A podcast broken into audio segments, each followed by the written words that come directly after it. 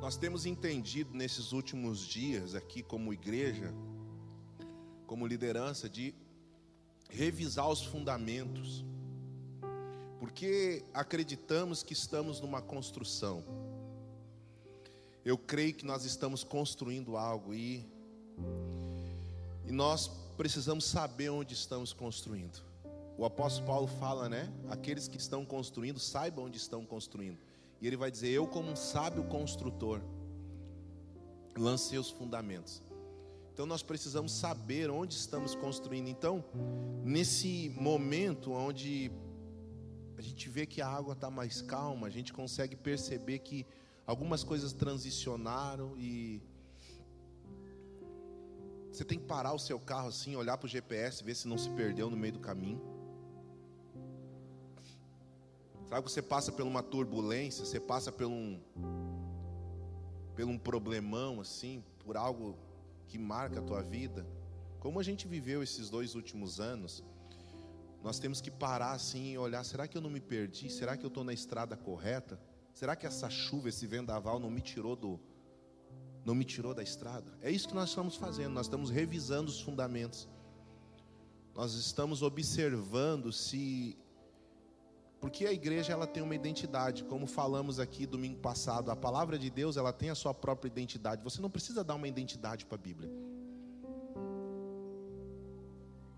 Ela já tem a própria identidade, você precisa descobrir a identidade dela.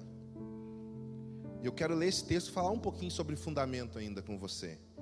1 Pedro, 2 ah, Pedro, capítulo 1, versículo 16 diz assim: Porque nós não seguimos fábulas engenhosas, quando vos fizemos conhecer o poder e a vinda do nosso Senhor Jesus Cristo, pois fomos testemunhas oculares da Sua majestade, porque Ele recebeu honra e glória de Deus, de Deus Pai, quando pela glória majestosa a seguinte voz lhe foi dirigida: Este é meu filho amado a quem me agrado.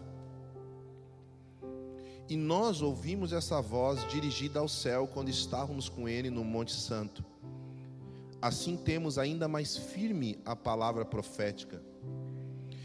E fazeis bem em estar atentos a ela, como uma candeia. Olha só, a palavra profética que nós temos é como uma candeia que ilumina um lugar escuro, até que o dia amanheça e a estrela da alva surja em vosso coração. Sabei antes de tudo que nenhum profe... nenhuma profecia das Escrituras é de interpretação particular isso aqui é tremendo, saber antes de tudo que nenhuma profecia da Escritura provém de interpretação pessoal, porque ela já tem uma identidade eterna. Pois a profecia nunca foi produzida por vontade humana, mas homens falaram da parte de Deus conduzido pelo Espírito Santo. Se foi pelo Espírito Santo que os homens falaram da parte de Deus, nós precisamos buscar o entendimento daquilo que o Espírito Santo falou nele. Pedro está falando sobre um momento específico no Monte da Transfiguração. Quando eles subiram, Jesus chama os três discípulos mais chegados, Pedro, Tiago e João, para subir o Monte da Transfiguração. E assim como eles viveram uma transição de governo, uma transição de manifestação, ou uma forma nova de Deus se manifestar, a continuidade daquilo que, que Deus estava fazendo na terra eles subiram no monte que nós chamamos de transfiguração e as escrituras dizem que Jesus ele ficou transfigurado, ele ele ficou com uma imagem uma imagem como se de um ser celestial. E aí Pedro fica maravilhado com a transfiguração de Jesus e ele diz assim: "Mestre, o Senhor não quer que nós façamos três tendas aqui, porque eles entenderam que as duas pessoas que estavam com Jesus, quando aquele ambiente se transfigurou, imagine o céu assim, se revelando na terra, porque uh, a dimensão espiritual ela é mais real que a pessoa que está do seu lado. A pessoa que está do seu lado, ela tem, ela tem mais coisas que não são dela do que a, a, a dimensão espiritual que está aí perto de você que acontece é que nós não conseguimos acessar com os nossos olhos naturais, mas quando aquele monte se transfigurou, eles conseguiram perceber o que estava acontecendo de uma forma espiritual. E eles viram ali o profeta Elias e viram também Moisés. E aí Pedro diz assim: Mestre, o senhor não quer que nós façamos três tendas aqui, uma para o Senhor, uma para Moisés e uma para Elias? Vamos ficar aqui. Jesus não dá a resposta, mas uma voz do céu diz assim: Este é o meu filho amado, ouçam ele agora. O que o Senhor está dizendo não era só sobre a, aquele coração de Pedro de construir uma estrutura sobre algo que era passageiro. Não era só aquele coração de Pedro, como nós ouvimos muitas vezes desse texto, que era construir uma estrutura mas ele está falando sobre uma transição. Vocês não vão mais ouvir agora aqueles que representam a profecia, e não vão mais ouvir agora aqueles que representam a lei. Moisés aqui é a figura da lei, e Elias é a figura dos profetas do Antigo Testamento. Então, tudo o que estava acontecendo até aquele momento tinha passado pela lei, tinha passado pela profecia. O que Deus está dizendo agora é: o meu filho está aqui, vocês vão ouvir agora da parte dele. O autor aos Hebreus, no capítulo 1, ele inicia falando assim: Outrora Deus falava conosco através dos profetas para os pais de muitas maneiras. Outrora Deus falava aos pais pelos profetas de muitas maneiras. Outrora, no passado, em outro tempo, em outra, em outra página, Deus falava com os pais através dos profetas de muitas maneiras, ou seja, através de muitos sinais coluna de fogo, nuvem de glória. Aí ele continua falando, versículo 2 do capítulo 1 de Hebreus, mas agora ele fala por intermédio do Filho, a qual fez Senhor de tudo. A forma que ele fala agora é, é por intermédio do Filho, então, não só por intermédio de, do Filho, mas tudo em relação ao Filho. Toda palavra profética, toda profecia, toda mobilização, toda movimentação, tudo que a igreja está fazendo, ela é por intermédio do filho e sobre o filho. É a respeito dele. Porque no momento que nós começar, no momento que a igreja começar a se mover diferente da intenção e do propósito de Jesus, ela tirou Jesus do centro e ela colocou outras coisas no centro, que são os evangelhos que nós conhecemos hoje: evangelho humanista, evangelho egocêntrico, evangelho hedonista. O evangelho humanista, quando o homem está no centro, é tudo em volta da vontade do homem, da necessidade do homem, do desejo do homem, da carência do homem. É a igreja para as pessoas. É aquele tipo de sentimento assim, não gostei da música hoje, não gostei da palavra hoje, não gostei do que o pastor falou hoje. Claro, porque nós não congregamos mais em volta de Jesus, nós congregamos mais em volta do nosso próprio ventre. E como num restaurante que você vai e diz não gostei da comida, assim você está indo na igreja. Vamos provar o outro cardápio lá, porque lá eles dão um cardápio melhor. Quando na verdade o que ele está falando é que agora tudo é por intermédio do filho, passa pelo filho e é para o filho, é acerca dele que nós estamos aqui. Então a nossa adoração é em volta dele, a palavra é por causa dele, para ele, por ele são todas as coisas. Se ele faz um milagre em você é para que o nome dele seja glorificado. Se ele abençoa a tua casa é para que ele seja honrado. Se ele prospera a tua casa é para que ele seja glorificado. Tudo que acontece aqui é para levantar um altar de adoração a ele. E é isso que Pedro está falando. Quando nós estávamos lá, nós ouvimos uma voz dizendo: agora se trata do filho. Não é uma lei dada a nós, mas é o filho que foi nos dado, e agora nós precisamos olhar para ele. Porque tudo, segundo a palavra que aconteceu, era uma sombra daquilo que estava por vir. Se você não conseguir ler o Antigo Testamento e não ver Cristo, ele, é só um, ele só tem um contexto histórico para você. Porque o livro o Antigo Testamento, ele fala acerca dele, são simbologias daquilo que ele é. Então, como comunidade de fé, nós precisamos estar fundamentados em princípios e valores essenciais para os últimos dias. O que você tem ouvido sobre esses últimos dias? Quais são as profecias, as fábulas que você ouviu? Que desorientou você, que fez o teu relógio espiritual perder o time, Você não está mais caminhando na velocidade do, do Espírito na tua fé. Quantos aqui que chegaram, pastor, parece que eu estou perdido, parece que eu perdi, sabe? A, a, a, perdi a comunhão com Deus. Por quê? Porque você se envolveu com fábulas, você se envolveu com, com efeitos, você se envolveu com palavras que não provêm da profecia. Então, como comunidade de fé, nós precisamos estar fundamentado em valores e princípios para os últimos dias. Se eu ouço algo acerca dos últimos dias que não está em, não está sendo edificado sobre o fundamento da palavra profética dos últimos dias, é uma fábula. Pastor, mas estão falando isso, mas estão falando isso, mas o que, que está escrito sobre isto? Pastor, parece que o Espírito, parece que Deus agora, parece que agora, sabe as teorias de conspiração? Aí você passa mais tempo no YouTube assistindo Illuminates do que lendo a Bíblia. É verdade ou não é? Aí as teorias de conspiração, aí você fica, você viu, pastor? Você viu? A primeira coisa que eu faço quando eu ouço alguém me dizendo acerca de, do que viu é, é, é examinar o meu interior e pensar assim: o que, que a Bíblia diz sobre isso? Porque a tua Bíblia, a Bíblia que você tem na tua mão aí, ou na palma da tua mão, no teu celular, ela, ela foi escrita há muito tempo atrás, mas ela ainda é mais atual do que o jornal de amanhã. Amém?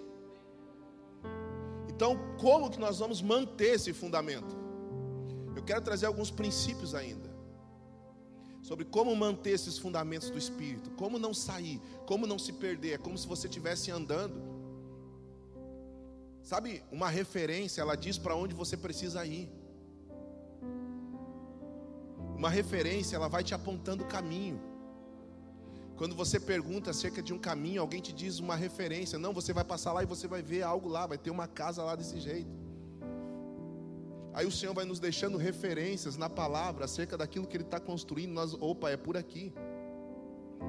Mas no meio do caminho nós vamos nos perdendo. E aí quando nós vamos nos perdendo, a gente descobre que, meu Deus, eu andei, eu andei tantos quilômetros longe e agora como é que eu faço para voltar? Como que eu faço para voltar para o eixo? Como que eu faço para voltar? É como um trem que vai se perdendo, os vagões vão se soltando. Então, como que a gente faz para manter os fundamentos? Primeiro, nós precisamos ter relacionamentos de alianças. Você precisa ter relações pactuais. Não existe nada que te tire mais do propósito de Deus do que pessoas quais, quais são os critérios que eu tenho para ter relações pactuais? Eu preciso ter aliança com quem está indo para o mesmo lugar que eu. Quem você está ouvindo? Quem você está colocando na tua mesa? Quem está pastoreando teu coração? Eu estou falando não de congregação, não estou querendo, não, fique aqui porque eu tenho que te pastorear. Não, porque talvez você está vindo aqui todo domingo, mas é aquela voz no secreto que te pastoreia mais do que a voz do altar. Quem está guiando você? Quem está te dando direção? Quem está movendo você? Quem está fazendo você levantar, sentar? Então, relacionamentos pactuais é quando você anda com pessoas que estão indo para o mesmo lugar. É quando você não se move por causa de alguém. Eu já disse isso aqui muitas vezes, mas isso aqui é uma coisa que firma o meu coração. Asherin Tratri, no seu livro Relacionamentos de Aliança, ele fala que é, é de costume do judeu, quando um judeu faz aliança com outro, ele também tem aliança com a sua casa. Então, isso é uma coisa que pegou meu coração. Se eu tenho uma aliança com o pastor Romulo, eu preciso ter uma aliança com Noah. Eu preciso ter uma aliança com os filhos do Noah. E esse sentimento do judeu é um sentimento de proteção. É um sentimento de guardá-lo ele no caminho. Porque se você olhar toda a história dos hebreus, eles estão procurando um lugar. Eles estão andando numa direção, eles estão procurando um caminho, eles estão buscando uma casa, eles estão buscando um lar. O maior sentimento de um judeu é a busca por um lar. É a busca pelo um lar. Tanto que a paz do judeu e a paz do grego é diferente. A paz do judeu é shalom, a paz do grego é ataraxia. A palavra ataraxia é: eu te desejo paz, conforto, prosperidade, segurança, mas não te desejo uma terra para morar. A paz do judeu é shalom. A shalom significa eu te desejo um lugar de descanso.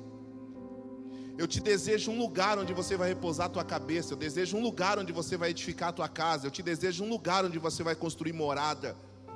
Porque o sentimento do judeu é sempre esse, a busca pelo um lar. Um Messias que vai nos tirar daqui, vai nos levar para um lugar de shalom, vai nos levar para um lugar de paz.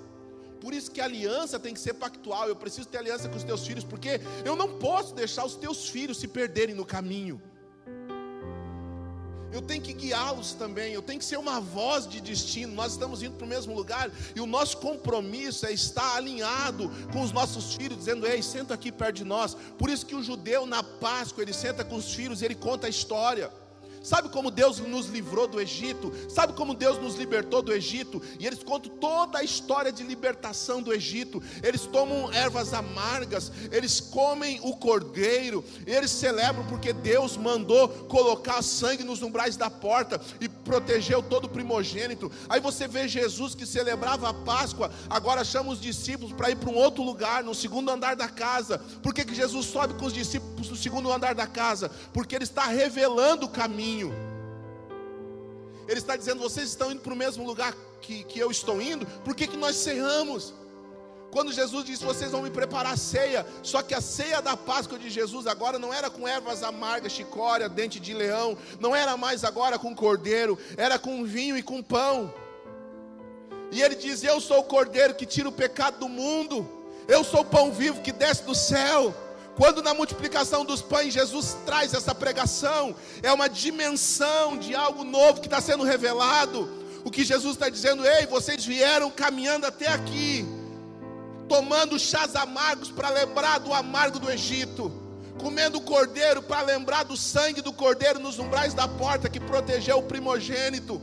Até aqui vocês vieram trazendo a sombra de algo novo, mas eu sou algo novo que vai revelar o caminho e agora vocês vão ter que beber do meu sangue, comer da minha carne. E essa é a revelação da profecia, para nos mostrar o caminho. Então entenda uma coisa: se você recebe uma palavra profética que não te leva para lugar algum, essa palavra não provém de Deus. Porque nem que for para te exortar, ela precisa te conduzir a algum lugar. Para consolar, ela te conduz a algum lugar. Você já ouviu que a profecia ela consola, ela exorta e ela edifica. Amém? Então você precisa ter relacionamentos pactuais. Você não pode, como o salmista diz, andar, parar e se assentar com os escarnecedores. Você não pode andar com eles, você não pode se assentar com eles, você não pode parar no caminho deles. Porque isso vai te tirar o teu destino. Então você precisa ter relacionamento de aliança. Segunda coisa aqui que a gente precisa entender como fundamento de tudo que nós estamos agregando como igreja. A igreja nesse tempo já modificou muito. Há quem diga que igreja preta é satanista. Já disseram, né? Você vai lá no Mevan, no Mevan é uma seita. As paredes são pretas, o pastor é preto, o tecladista é preto.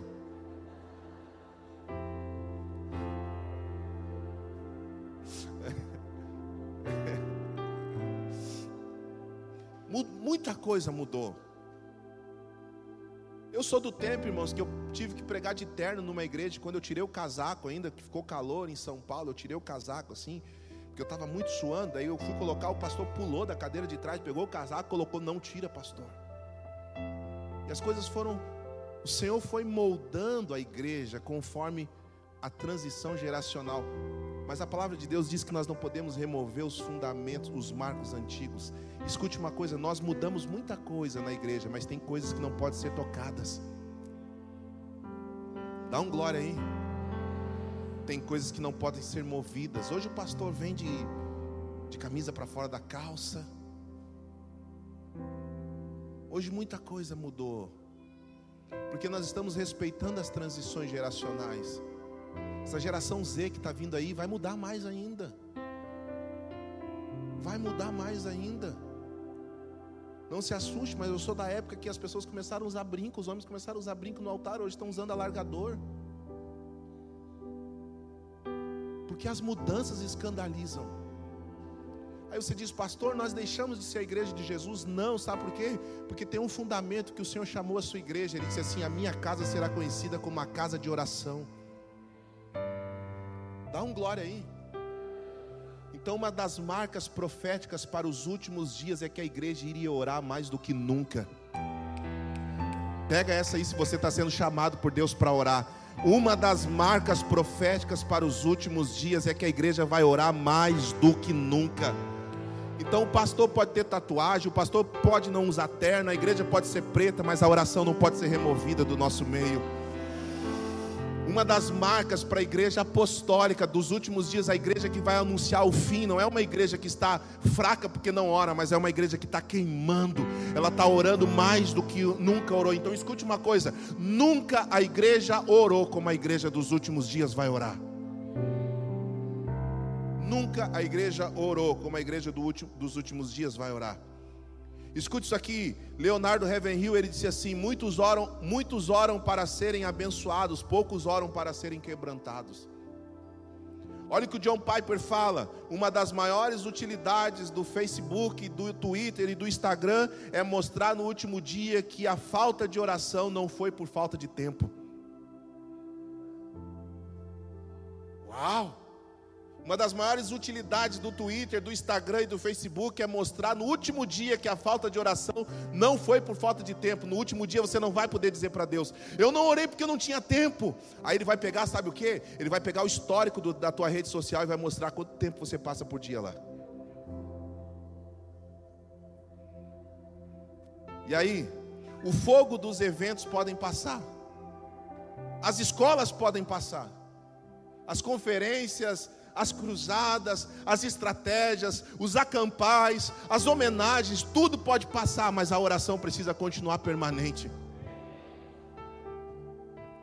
Pela fé e pela oração, John Wesley falou: pela fé e pela oração, fortaleça as suas mãos frouxas e você fortalece os seus joelhos. Você ora e jejua, importune o trono da graça. Só pode fazer uma oração curta e poderosa em público quem tem uma oração secreta e longa no secreto. E.M. Bondes.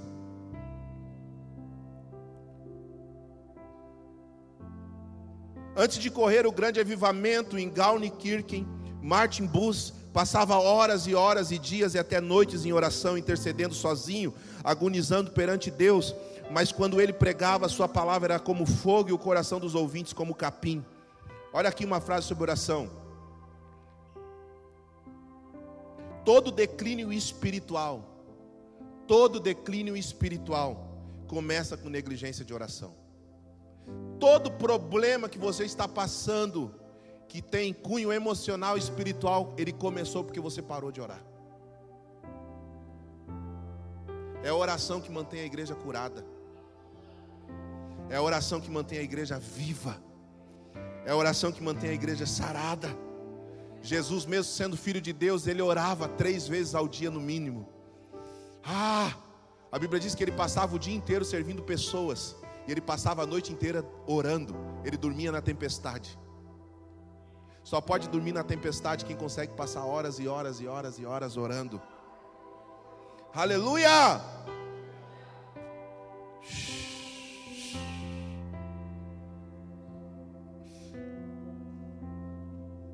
Quando nós entendemos que somos uma casa de oração, nós entendemos que nós resolvemos os problemas na oração. Algumas pessoas já se incomodaram muito comigo, porque vinham falar alguma coisa, pastor, estou passando por isso, estou passando por aquilo, estou passando por aquele outro, e eu dizia assim: vamos orar. Tá bom, pastor, vamos orar. Aí outro dizia assim, pastor, eu tô, eu tô com uma dúvida, pastor, estou querendo fazer algo, vamos orar. Aí algumas pessoas se incomodavam, a gente vai falar com o pastor, ele só diz, vamos orar. Sabe por quê? Porque a gente está acostumado com soluções rápidas. A gente está acostumado, e eu não vou ser refém, eu não vou ser refém da tua ânsia por ter resposta. Porque senão eu não vou viver. Meu Deus, eu preciso dar resposta para o pastor Cláudio. Ele me disse um problema, eu preciso ter. Não, não, não, não, eu não vou ser refém. Se eu não tiver o que falar, eu vou dizer: Não, eu não tenho nada, vamos orar. Porque Deus vai dizer, Deus vai apontar, Deus vai comunicar. A igreja só perdeu a direção porque ela parou de ter comunhão no secreto. A igreja ela parou tanto de orar, ela parou tanto de orar que nós terceirizamos oração. É verdade ou não é? A igreja ela parou tanto de orar, ela parou tanto de orar que nós terceirizamos oração. Mateus 6,6 não significa mais nada para você. Tudo para você, você tem alguém que ora por você. Não tem problema nenhum você ter alguém que vai orar por você. Ter problema é só ter alguém que vai orar por você. É como você vai lá na fila do MEC. Você faz teu pedido e alguém vai lá e te entrega o teu pedido. Não tem problema você pedir oração para alguém. Eu mesmo diversas vezes pedi oração para as pessoas, mas não antes de eu entrar num lugar secreto de oração. O problema é quando você só sabe pedir você não tem uma vida de comunhão, você não tem uma vida de oração, você não tem uma vida de renúncia, você não tem uma vida de prática da tua espiritualidade. Você é uma pessoa espiritual que não ora.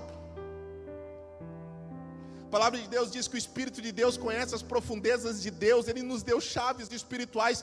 Nós falamos domingo passado aqui sobre a adoração como uma chave espiritual para conhecer o caráter de Deus. Quando você passa tempo no secreto adorando, Deus se revela na sua identidade e você tem comunhão com Ele. Quem adora não murmura. Adora, irmãos, recebe a paz de Deus no seu interior. Ele nos deu chaves espiritual, oração é uma. Oração é uma chave espiritual para você acessar o lugar secreto e conhecer a paternidade de Deus. Porque Deus não se revela no templo. Deus não se revela como pai aqui no templo. Ele diz assim: entra no teu quarto e o teu pai que está no secreto se te recompensará em público. Pastor, eu quero conhecer a paternidade de Deus. Vai lá para o teu quarto e vai orar. Ele vai estar lá escondido, dizendo: Filho, eu te esperei aqui muito tempo. Sabe por que, que o pai não se revela em público, ele se revela no secreto? Porque paternidade é negócio de intimidade. Esse é o meu filho amado. Sabe por que, que muitos fazem filhos, mas poucos são pais? Todo homem saudável aqui pode fazer um filho, mas nem todo homem saudável vai ser pai. Tem homens que fizeram filhos, mas nunca foram pais, porque paternidade, ela não é biológica. Não é um negócio você lá ter relação com uma mulher, ela ficar grávida, você, ah, sou pai. Não, você fez um filho. Ser pai é pegar ele no colo e dizer, é minha responsabilidade. Ei, tá entendendo isso aqui? Fazer um filho não te torna pai. Ser pai é você pegar no colo e dizer: é minha responsabilidade. Eu vou cuidar de você, eu vou proteger, eu vou firmar a identidade, eu vou te curar, eu vou te guiar no caminho. Você vai ser um homem que vai marcar essa terra, porque você tem pai. Então pega essa palavra e quando teus filhos derrubarem o gigante, os reis dessa terra vão perguntar: quem é o pai desse menino? Porque assim fizeram para Davi, quando Davi derrubou Golias, o rei Saul perguntou: "Quem é o pai desse menino?" Porque se esse menino derruba um, gigante, o que o pai dele pode fazer? Aleluia! Aleluia! Paternidade, a Bíblia diz, Mateus 6,6, que Deus se revela na paternidade dele no secreto, sabe por quê? Porque paternidade é negócio de intimidade, é tocar o filho onde ninguém pode tocar. Deixa eu dizer uma coisa para você, escute isso aqui com todo amor.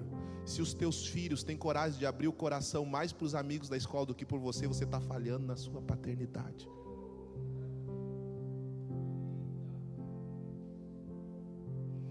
Você não ultrapassou a barreira da intimidade.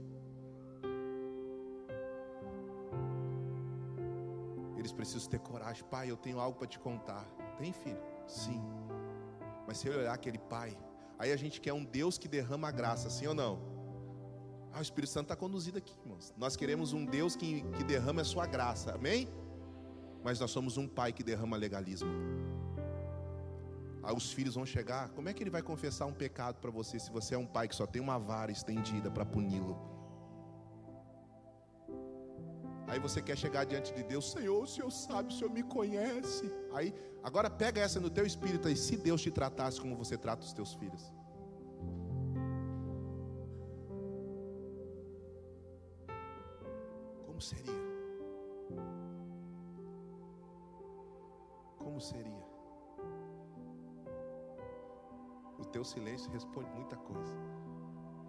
Então eu tenho que deixar fazer tudo? Não.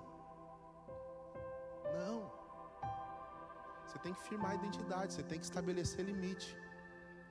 Só que toda medida de consequência precisa ser derramada com amor. Você acha que eu não castigo as nossas filhas? Você acha que eu não uso a vara sobre elas? Agora pergunta para Maria Eduarda se quando eu usei a vara sobre ela, eu usei porque eu sou mal. Sabe o que ela vai dizer para você? Meu pai me bateu porque me ama. Porque é uma consciência que o amor, ele exorta, ele não pune. Você só pune quem é escravo, você não pune filho. Por que, que o pai, ei, por que, que o pai do filho pródigo não puniu ele quando ele voltou para casa? Porque o próprio pecado do filho pródigo já o puniu. Você está entendendo isso aqui? Comer lavagem com porco já é uma punição. Sofrer no meio do chiqueiro já é uma punição. As drogas já estão punindo os teus filhos. A prostituição já está punindo ele, o pecado já está punindo ele. Não seja você mais alguém a puni-lo. Estenda o amor e a revelação da punição que ele sofreu. Ora, cantará, baixai. A Bíblia diz que o salário do pecado é a morte, o próprio pecado já é a morte. Não seja alguém que vai dizer assim: Eu sou um pai que vou te punir mais. Ele vai dizer: Não, Vem aqui que eu sou um pai que te amo, mas entenda uma coisa: esse caminho é um caminho de punição, esse caminho é um caminho de desastre, esse caminho é um caminho de dor. Você escolhe entre a vida ou a morte. Escolhei, pois bem, a vida, mas se você quiser a morte, agora eu não posso mais alcançar você, é a tua escolha. Aleluia. Existe um lugar secreto de intimidade que o Pai vai tocar você. Eu te desafio hoje a chegar na sua casa e ficar 15 minutos do teu dia no teu quarto falando com o teu pai. Primeiro, não chame Deus de Deus, chame Ele de Pai. Alan Taylor, discípulo de David Robson, ele diz uma coisa: Meu nome sempre foi Alan Taylor, até nascer minha primeira filha. Ai, ai eu estou no manto do dia dos pais aqui. Meu nome sempre foi Ismael, até nascer minha primeira filha. Depois mudou sim, depois eu comecei a me chamar papai. Aleluia. Ele disse assim: depois eu comecei a me chamar de, eu comecei a ser chamado de pai. Aí ele diz assim: um dia eu fui orar. Eu disse, Deus, tremendo. E Deus me disse: Por que tu me chama de Deus? Meu nome não é mais Deus, meu nome para você agora é Pai. Aquela música lá, né? Te chamo de Deus e de Senhor. Ouse chamá-lo de Pai. Não, levanta sua mão assim, feche seus olhos. Dá um beijo para ele, Pai.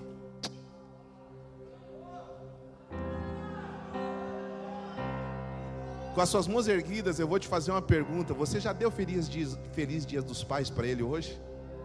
Dá feliz dia, pai, feliz dias dos pais.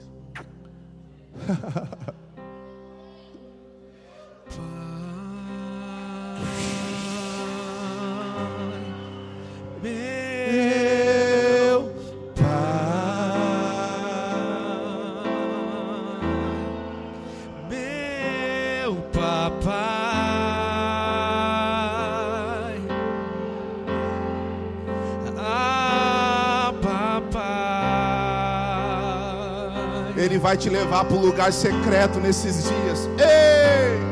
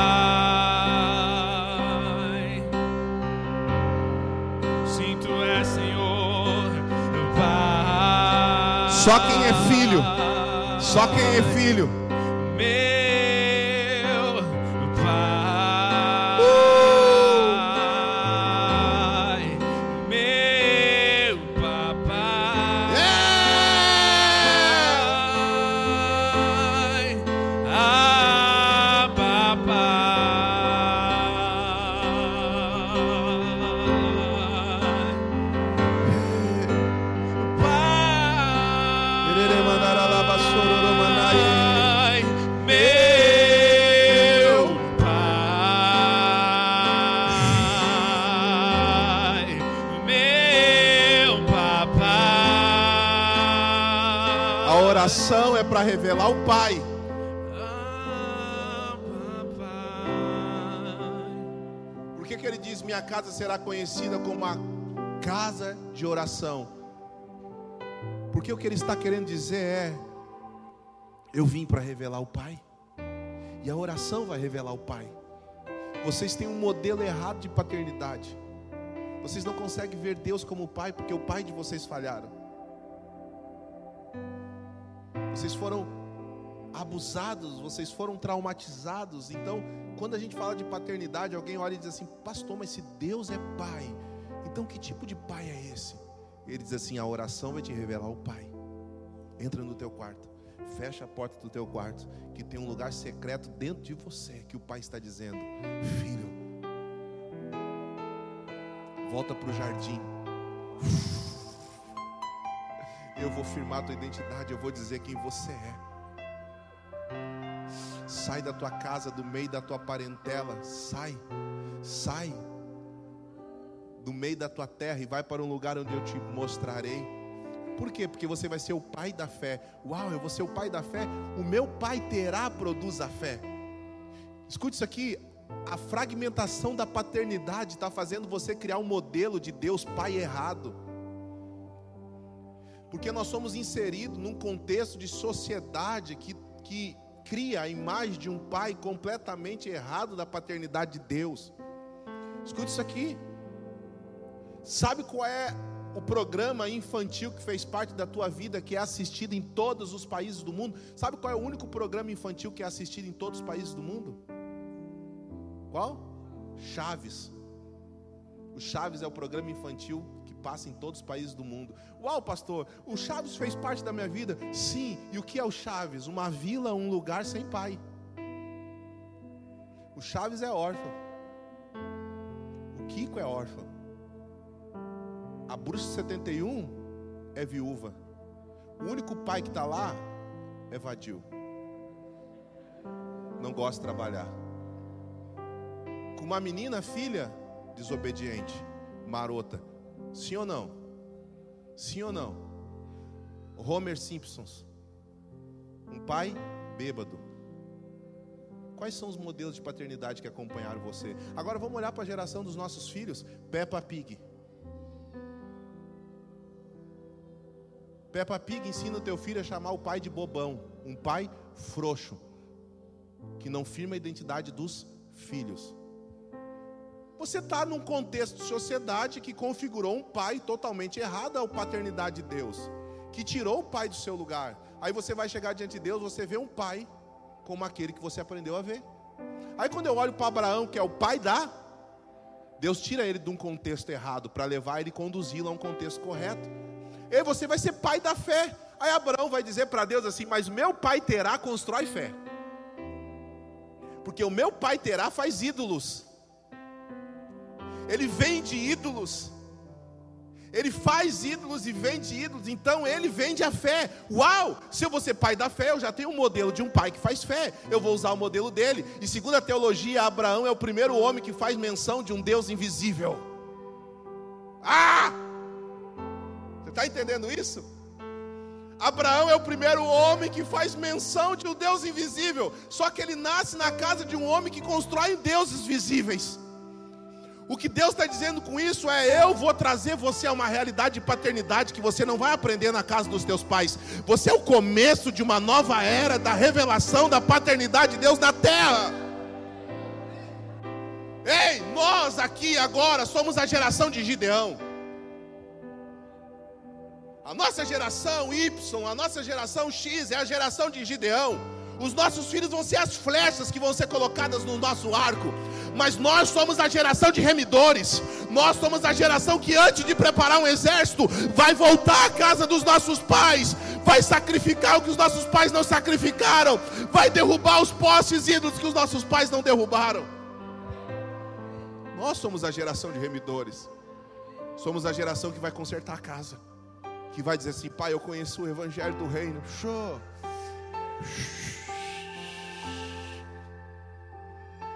Existe um caminho a partir daquilo que Deus está construindo dentro de você. Pegue isso aqui. Existe um caminho para a tua casa e para a tua família a partir daquilo que Deus está construindo dentro de você. Por isso, cuidado sobre qual fundamento você constrói. Observa aonde está fundamentado o que você fala. Ei, quando você exorta os teus filhos, qual é o fundamento, qual é a fonte da tua exortação? É a palavra de Deus, são as escrituras. Vai para o secreto.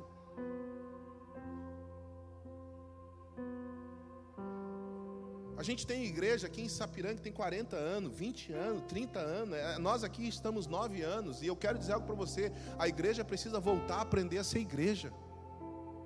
Porque nós perdemos a nossa identidade, a nossa essência, porque paramos de orar. Nós descobrimos estratégias mais fáceis de trazer os resultados que nós desejamos. E nós paramos de acessar um lugar, só que essa estratégia não revela a paternidade de Deus. E a gente está circulando em volta de nós mesmos, quando na verdade tudo que Ele quer é vai para o teu quarto. Fica lá. Afia teu machado. Afia teu machado. Teu machado está embotado, vai para o teu quarto, afia o teu machado. O que você está fazendo? Estou orando. O que você está fazendo? Estou orando. Nós perdemos tanto senso de oração que parece que orar para você é perder tempo. Não precisa levantar a mão, mas pensa dentro de você. Ah, pastor, meia hora do meu dia orando, eu podia estar fazendo tanta coisa. Nós perdemos tanto senso de oração que se você for para o teu quarto orar, tua alma vai lembrar do que você tem que fazer. É verdade ou não é? Você está lá na frente do, do celular. Opa, vou orar. Aí você vai orar. Quando você começa a orar, bah, esqueci que eu tenho que pagar aquela luz. Bah, esqueci que eu tenho que fazer isso. Meu Deus, eu vou orar rapidinho aqui porque eu tenho que buscar as crianças na escola. Nós perdemos tanto o senso de oração que nós não conseguimos mais oferecer aquele tempo só para o Senhor. Nós estamos envolvidos com o nosso ativismo e nós colocamos a igreja nesse lugar de ativismo. Aí a gente está falando sobre confirmar paz, mas como que você vai confirmar a sua paternidade se você não conhece a paternidade de Deus? Se você não conhece, ver os, você não consegue ver os momentos espirituais que você passa com seus filhos, você não consegue ver Deus, uau, Deus está aqui. Deus está aqui. Você não consegue ver a, a, glória de Deus descendo sobre a tua casa quando os teus filhos estão correndo e brincando. Quando hoje a, a pastora Evelyn ontem botou o vídeo do Noah andando. E uau, que Deus é maravilhoso. Aí o Senhor já remete uma mensagem dentro do nosso interior, né? Porque criança caminha procurando lugar para segurar, porque ela ainda, mesmo aprendendo a andar, ela precisa de base. Aí o Senhor falando comigo, é assim que é a tua espiritualidade. Quando você começa a andar na fé, você ainda precisa encontrar lugares de segurança. Porque você não pode andar, porque ele anda, mas ele ainda não tem direção. Só naquele vídeo de segundos, Deus começou a falar comigo: ó, ele anda, mas ele não sabe para onde ir, ele ainda precisa do pai, dizendo: é por aqui, Noah. Aí a transição do filho no caminho qual é? Primeiro ele engatinha, depois ele começa a andar, depois ele dá a mão para o pai, depois ele está atrás. Você já notou que na maioria das vezes a mãe vai atrás e o pai vai na frente? Isso é, isso é senso? Isso é eternidade dentro de você. Quando a mãe vai sair com os filhos, os filhos vão na frente da mãe, a mãe vai protegendo, cuidando. Quando a mãe vai sair com os pais, o pai vai na frente, os filhos vão atrás. Por quê? Porque quem dá destino é o pai. Chega uma época na vida dos teus filhos, você vai atravessar a rua de mão dada. Chega uma época que você vai atravessar a rua, eles estão atrás de você. Chega uma época que você fica de um lado da rua, eles já vão sozinho. Chega uma época que você não está mais presente. Transições de espiritualidade, maturidade, destino. Se você não consegue ver isso na criação com os teus filhos biológicos, você ainda não está tendo a paternidade de Deus revelada dentro da tua casa. Você não consegue ver Deus se assentando à mesa, meio-dia ou à noite para jantar. Está entendendo essas coisas assistindo um filme? Sentar no sofá quando eles estão dormindo. Como é que o salmista tem a revelação do contexto espiritual do homem que teme ao Senhor? Ele diz assim: o homem que teme ao Senhor, o que, que ele diz? O homem que teme ao Senhor, ele ora, ele profetiza, ele é um, ele é um ninja, ele é um samurai. A mulher que teme ao Senhor é uma giraia. Não, o homem que teme ao Senhor, ele está onde? Na mesa. Olha a revelação. as, os seus filhos em volta da mesa, como oliveiras. A sua esposa do lado dele na mesa, como videira frutífera. A revelação de um homem que teme ao Senhor foi feita na mesa. Quantas coisas Deus vai revelar para você quando você começar a sentar à mesa? Ai, aleluia. Eu tinha duas mensagens, não, o Senhor não está falando nenhuma das duas. Quantas coisas Deus vai revelar quando você sentar à mesa? Quando você começar a observar que Deus está usando a boca daquela criança de 4, 3 anos, 5 anos de idade para exortar teu coração. E você tem que estender essa paternidade, trazer ele para esse lugar secreto de proteção. Quem está com medo aqui de criar filho? Não levanta a mão. Não revela os teus temores a quem não precisa saber. Pastor, quer treinar o seu filho de segurança? Pastor, o lugar de segurança para criar o filho é dentro da igreja. Não, porque nós somos a geração que saímos da igreja. Quanta segurança os teus pais te deram? Desligar a televisão. Ou não é? Proibiram você de ir nas festinhas do colégio. Proibiram você de ir para a praia. Quanta segurança você teve, mesmo assim você pecou. Mesmo assim você se desviou. Quanta segurança, então a segurança para os filhos não é criar filho na igreja. A igreja é lugar de comunhão onde ele vai aprender a ser um com alguém igual a ele.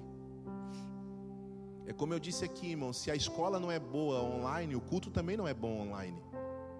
Se o teu filho precisa de, de, de aula presencial, ele também precisa de um culto presencial, porque ele está aprendendo a ser um lá dentro com alguém igual a ele.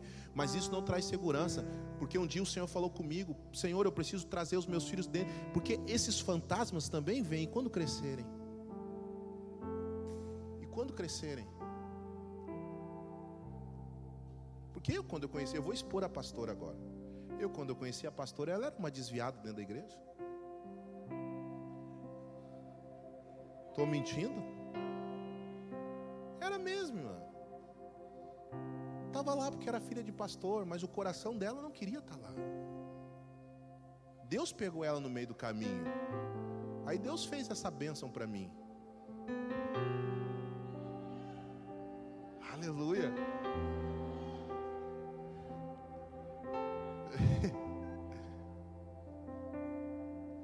Mas quantas vezes ela testemunhou: por que, que eu sou filha de pastor? Por que, que eu não sou igual minhas amigas? Igreja não traz segurança. Sabe o que traz segurança? Um dia eu orei, Senhor, o que, que vai trazer segurança para as minhas filhas? Porque eu vou, eu vou mantê-las na tua presença, eu, o quanto eu puder colocá-las. Aí o Senhor falou assim: sabe quando elas vão estar seguras? Quando elas aprenderem a me amar. Ensina elas a amarem a minha presença. Aleluia. Deixa eu dizer algo para você que você já ouviu: Deus não tem neto, Deus só tem filho. Não é porque você é crente que o seu filho vai ser crente. Não é porque você é filho de Deus que o seu filho vai ser neto de Deus. Não, você tem que aprender a ser filho também. Então, quando você orar, deixa a porta do teu quarto aberta. Não adianta você forçá-los a vir para o culto se você não, não representa o Cristo da tua casa. Se dentro da tua casa você não é a imagem e semelhança de Jesus. Se eles não ficam olhando você lá como o filho do Ricardo Rodrigues olhava ele e dizia assim: Eu quero ser como meu papá. Quando perguntaram para a esposa dele o que, que o pastor Ricardo Rodrigues faz para viver um avivamento na Colômbia, em Bogotá. 35 mil pessoas num culto da manhã, domingo, das 8 às 10 da manhã das 7 às 9, ah, das 7 às 8 da manhã, serviço de milagres. Das 8 às 11, culto. 35 mil pessoas em Bogotá, Colômbia, perguntaram o que, que ele faz, qual é a estratégia, qual é a visão. Aí a esposa dele pegou o microfone daqueles repórteres e disse assim: Fazem 10 anos que meu marido, todos os dias, está a sós com o Espírito Santo, das 5 da manhã às 10 da manhã. Aí o filho dele, quando prega, 18 anos de idade, para 35 mil pessoas, abre o culto assim. Quando eu via o meu pai orando com o quarto aberto, eu dizia: Eu quero ser igual ao meu papai. Sabe o que foi a oração do filho dele? O filho dele disse assim: Espírito Santo, deixa eu ser teu amigo como meu papai é teu amigo. Porque a paixão por Deus, ela é irresistível. Se você for um apaixonado pela presença de Deus, teus filhos também serão. Ah, pega essa aí, se você for um apaixonado pela presença de Deus, teus filhos também serão. Sabe por que, que os teus filhos não vão se afastar da presença de Deus? Porque a tua casa está cheia dela e ninguém resiste à presença de Deus. Uau! Aleluia! Aleluia, ninguém resiste. Aí fizeram uma pesquisa, fizeram uma pesquisa Fizeram uma pesquisa lá em, na, na, na igreja em Bogotá, Colômbia. Por que, que você veio para cá? Por algum convite? Por que, que você veio para cá? Por causa de algum culto? Por que, que você veio para cá? Por causa dos milagres? 80% das pessoas que foram entrevistadas disseram: Nós viemos para cá porque a presença do Espírito Santo nos trouxe até aqui. Tinha gente que sonhava com Deus dizendo: Vá até o culto. Você está pronto? Você está pronto para viver coisas sobrenaturais? Comece a andar no sobrenatural. Comece a andar no sobrenatural. Aleluia. Você vai deixar um caminho pronto para eles. Agora não é mais só porque a gente está preso na igreja. Eles não são como bezerrinhos novo preso. Eles são livres. Mas eles não vão mais querer sair. E você vai perguntar: por que você não quer sair? Porque eu amo a presença de Deus. E se saírem, tem uma promessa sobre você: ensina os teus filhos no caminho que deve, em que devem andar, e quando crescerem, não se desviarão dele. Pode até sair, mas vai voltar, porque ele vai lembrar: o meu pai ama a Deus. Aqui nessa boate não tem Deus. Aqui nessa nesse ponto de droga não tem Deus, aqui nessa esquina não tem Deus. Era tão bom dentro da casa do meu pai, onde Deus estava presente. Se não tinha Deus, pastor, então atraia, diga assim: Senhor, vem aqui, abre a porta da tua casa hoje quando você chegar, abre a porta da tua casa e diz: Senhor, o pastor pregou lá, entra na minha casa. Entra na minha casa, canta aquela música, entra na minha casa, entra na minha vida, mexe então minha estrutura. Vai, canta, entra, Senhor.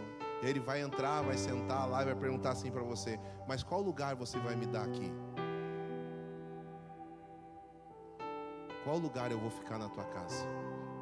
Aí você vai dizer, Senhor, no melhor lugar. Eu já convido ele para sentar no meu lugar no sofá e dar o controle. Pega o controle da televisão também. Você está com medo da internet? Dá a internet para Deus. Ah, pastor, eu tenho medo da televisão. Dá a televisão para Deus. A segurança, o que, que ele diz? Se o Senhor não guarda a casa, em vão vigiam sentinelas. Se o Senhor não está guardando, você pode vigiar como você quiser. Agora, se você entrega ela para o Senhor, Ele vai guardar. Fique de pé comigo. Nós entramos aqui no manto de paternidade. Tem um rio de paternidade aqui. Tem um rio de paternidade aqui. Eu quero fazer algo profético agora. Feche os olhos, todos, feche os olhos. Quero fazer algo profético aqui, porque quando a gente começa a falar de oração, a gente tem vontade de orar. Quando nós estamos adorando aqui, a gente tem tantas coisas para fazer. Eu me sinto muito honrado, escute. Eu vou abrir meu coração para você. Eu me sinto muito honrado com essas com esses cultos cerimoniais aqui. Mas eu tenho uma coisa que me incomoda, e o que me incomoda eu compartilho com a pastora. Eu digo, eu digo, amor, eu não quero roubar a honra que é de Deus. O culto não é para mim. Eu não quero deixar que nenhuma cerimônia roube o tempo da palavra que é dele, o tempo da oração que é dele. O culto é para ele, ele tem que ser louvado, ele tem que ser honrado. Então você que é pai que veio aqui por causa de uma homenagem, escute isso aqui. Glória a Deus pela vida do seu filho que te homenageou, mas tem alguém que quer te atrair mais do que teu filho. Sabe qual é o presente que você vai dar para o teu filho dia dos pais hoje? Sair daqui como um homem que você nunca foi. Porque se eu fosse quem eu nasci, eu seria vergonha para minha casa. Mas eu decidi me tornar quem ele sonhou para mim.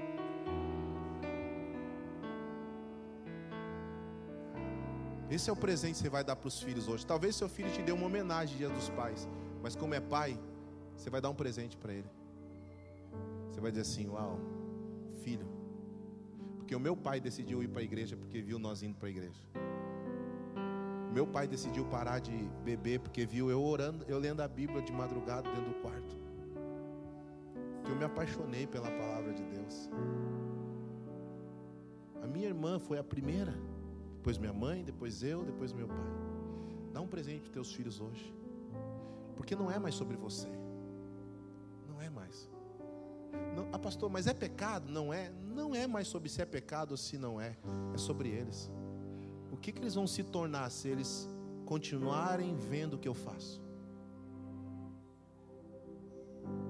O que, que elas vão ser amanhã se elas continuarem vendo o que eu faço? Eu, como um pai, eu falo para você agora: o que os teus filhos vão ser amanhã se eles continuarem vendo você chegando embriagado dentro de casa? Que tipo de marido eles vão ser se eles continuarem vendo você gritando com a sua esposa? que eles vão ser amanhã se eles continuarem vendo você fazendo tantas coisas que você faz, é por causa deles. Eles precisam ser, sabe, a inspiração futura. Eu serei hoje o melhor para que amanhã eles possam ser muito mais, muito melhor do que eu. Amém? Feche seus olhos. Eu quero orar agora. Escute isso aqui. Eu quero orar por pessoas que no coração você se sente órfão. Você não consegue ter essa consciência de um Deus que é Pai, mesmo que você teve o teu Pai presente, de, de corpo presente a vida inteira, mas você se sentiu num momento da sua vida abandonado. E o que Deus coloca no meu coração aqui, que tem pessoas com sentimento de abandono. Tem homens aqui que não sabem ser pai porque não tiveram um modelo exato de pai. E tem que ser muito homem. Eu vi uma frase hoje que eu achei linda. Troque, uma frase assim: troque o homem não chora por. Eu me emociono com os meus filhos. Tem que ser muito homem para vir aqui na frente e dizer assim: Pastor, eu sou um órfão. Eu tenho dificuldade de ser pai porque eu nunca aprendi a ser pai. Tem coisas, pastor, dilemas que eu me encontro e eu não, ninguém me ensinou e agora às vezes eu sinto que eu estou fazendo errado e eu preciso que alguém seja pai na minha vida. Não estou dizendo que eu vou ser, tá? Eu já tenho duas filhas lindas. Mas eu estou dizendo que tem um Deus aqui que você conheceu Ele de uma forma distante. Você sempre viu Ele num trono, você sempre ficou com medo dele. Ele está sentado nesse altar agora com aqueles bração lindo dele aberto. Dizendo assim: Eu vou te abraçar hoje. Tem mulheres aqui que não tiveram pai. Tiveram um pai por perto, mas nunca receberam o amor dele. Você, você cresceu dentro da igreja, filha. Você cresceu dentro da igreja, filha. Mas teu pai foi tão duro com você que você não conhece um Deus amoroso.